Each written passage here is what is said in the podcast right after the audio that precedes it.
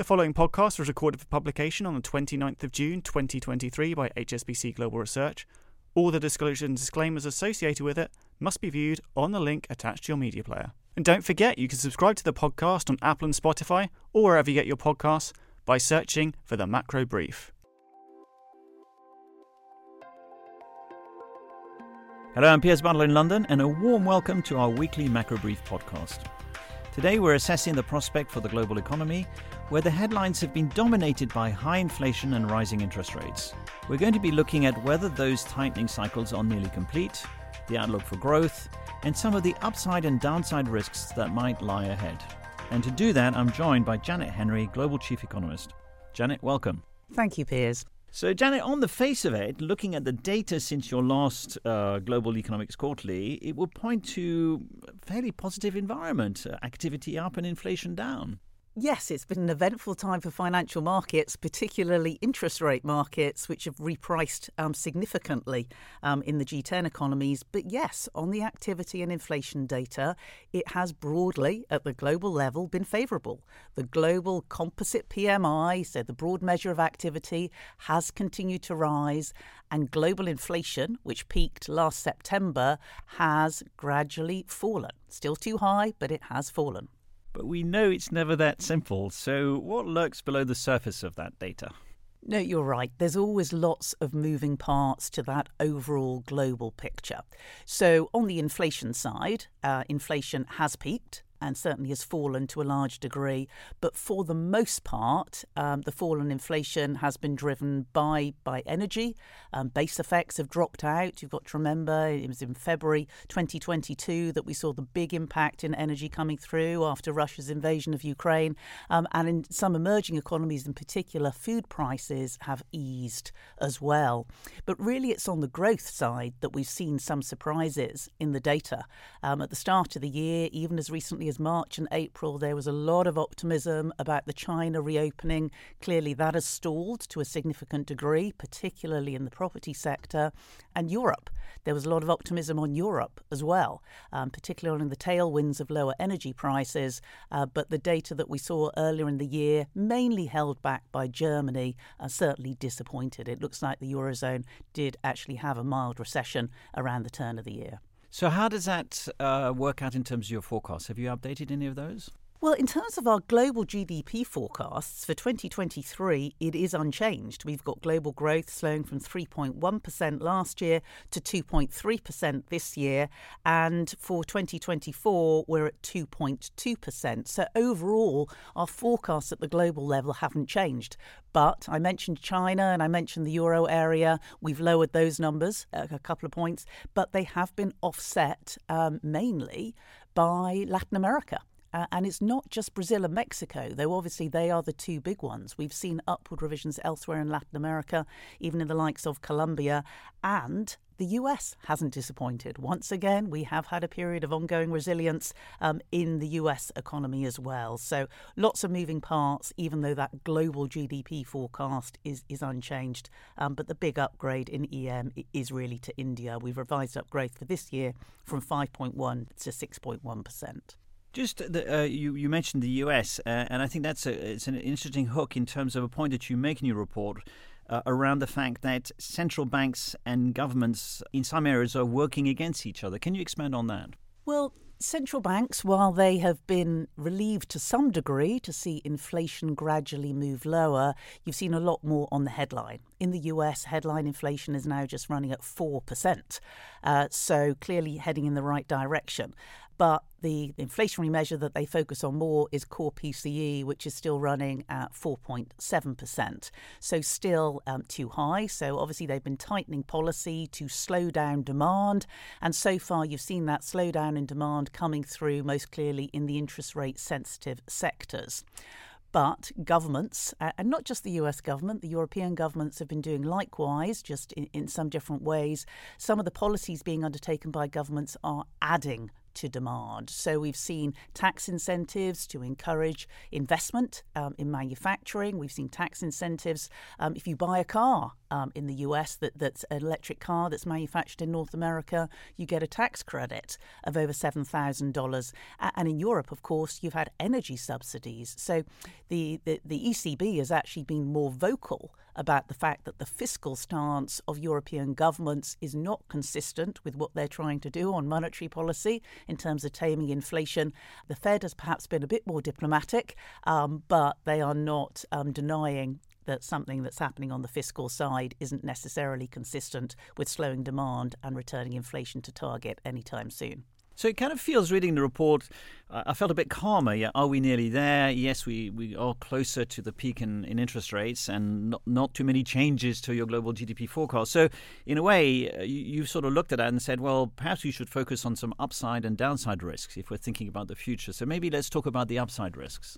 Yes, we, we can. Clearly, there are some downside risks, uh, those relating to leverage in particular. But but on the upside, um, yes, uh, we are seeing some continued good news in terms of input costs. Um, we've obviously seen um, energy prices return to much lower levels and a whole array of other inputs for, for product markets, but for goods in particular. We have seen uh, goods price deflation, particularly in, in the US, and gradually that's coming through a bit more quickly um, in. Europe, there's lots of discussion about profits, but if we see a quicker pass through of these lower input costs, then we may see lower um, goods price inflation come through more significantly. Uh, and there's even some on, on the labour market side. Um, the US still has some way to go, but wage growth has unusually slowed markedly from nearly 6% to below 4.5%. Again, still too high, but somewhat remarkable that we've seen that with no big jump um, in unemployment, which is normally the case. Um, Powell himself has talked about that being highly unusual this time. But the other ones include upside to risks to demand elsewhere in the world, um, other parts of emerging world, um, possibly China, possibly India. Um, we've already had some upgrades, or other parts of the emerging world. And let's not forget Japan when we're thinking about financial markets, um, any sustained inflation and, and policy normalization in Japan would actually have some global implications as well. So there are some upside risks which could be quite helpful from a supply side and an inflation perspective as well as growth. There are other upside risks to growth that may actually add to inflationary pressures elsewhere as well. Now, we can't uh, finish without talking about the downside risks. Uh, and obviously, one, one of the the ones which struck me was the fact that uh, we might be close to peak in interest rates, but there are lag effects associated with tightening monetary conditions. So, uh, uh, uh have we seen the worst of it, or is that still to come? Well, we obviously in the US had a degree of turmoil um, in March with the regional banking crisis, and that situation um, has has stabilised. But we know um, that anyone dependent on leverage, whether it's a company or a sector um, or, or households or, or indeed if it's countries, some countries are heavily dependent um, on funding to some degree. The higher that interest rates go, or even if they don't continue to rise further, the longer they stay high for, then the more the strains are that feed through um, to those areas. Uh, and we are seeing some signs of delinquencies, not so much on the household side, particularly not in those countries like the US US or, for instance, France and Germany, where uh, mortgage markets are much tied into 20, 30 year mortgages, where we're seeing more pain on the household side is in some of those other G10 economies in particular that are more tied into variable rates, like New Zealand, like Sweden, like Australia, and, and in countries um, over time um, where refixes fall due, like, like the UK, we'll see that the speed is hard to gauge given that we have an array of two year, three three year and five year fixes that will gradually be falling due over the course of the next few years. And uh, also talking about uh, other downside risks, the, the inflation genie, is it really back in the bottle or could it sort of spring some more surprises? Inflation is out of the bottle uh, to some degree, um, and and the challenge that central banks face from here clearly is not just having stopped it rising, because they have. Inflation did peak in many places around that 10% or more level um, in a number of countries. It's heading in the right direction. But in most countries, it's still at around double, if not more, of their inflation targets. And while we have seen some good news on product markets, on goods prices in particular, they know that the risk of inflation persistence stems from labour markets. So that's why there's still this big focus on what's happening to the unemployment data and the wage settlement data, average earnings data, because once that inflationary side becomes entrenched, the risk is that central banks don't actually manage to get back to their inflation targets. And then the other risk related to that is the one that we focused on a lot more in our quarterly three months ago the risk of financial stability dominance. That if these continued high interest rates add to financial stability risks, and there is a risk of more financial sector turmoil, that central banks may risk stopping tightening policy or reversing course more quickly than their inflation priorities might require them to do. Now, just to, to finish on, uh, you you make uh, looking at it slightly more medium term. This point about fiscal consolidation, this this whole idea that uh, governments actually the the level of their debt is significantly higher, the quantum of debt that they're having to service is higher, and therefore, uh, really over the medium term, they have to start thinking about some serious fiscal reforms. I think that's an important point. Obviously, emerging market investors are used to this. They know that they have to focus clearly um, on on what's happening in monetary policy, but also they focus a lot on fiscal debt, public sector debt, um, sustainability. For the advanced economies, this is a relatively new focus, and we ha- had a touch of it, obviously, with the with the eurozone crisis in the wake of the global financial crisis.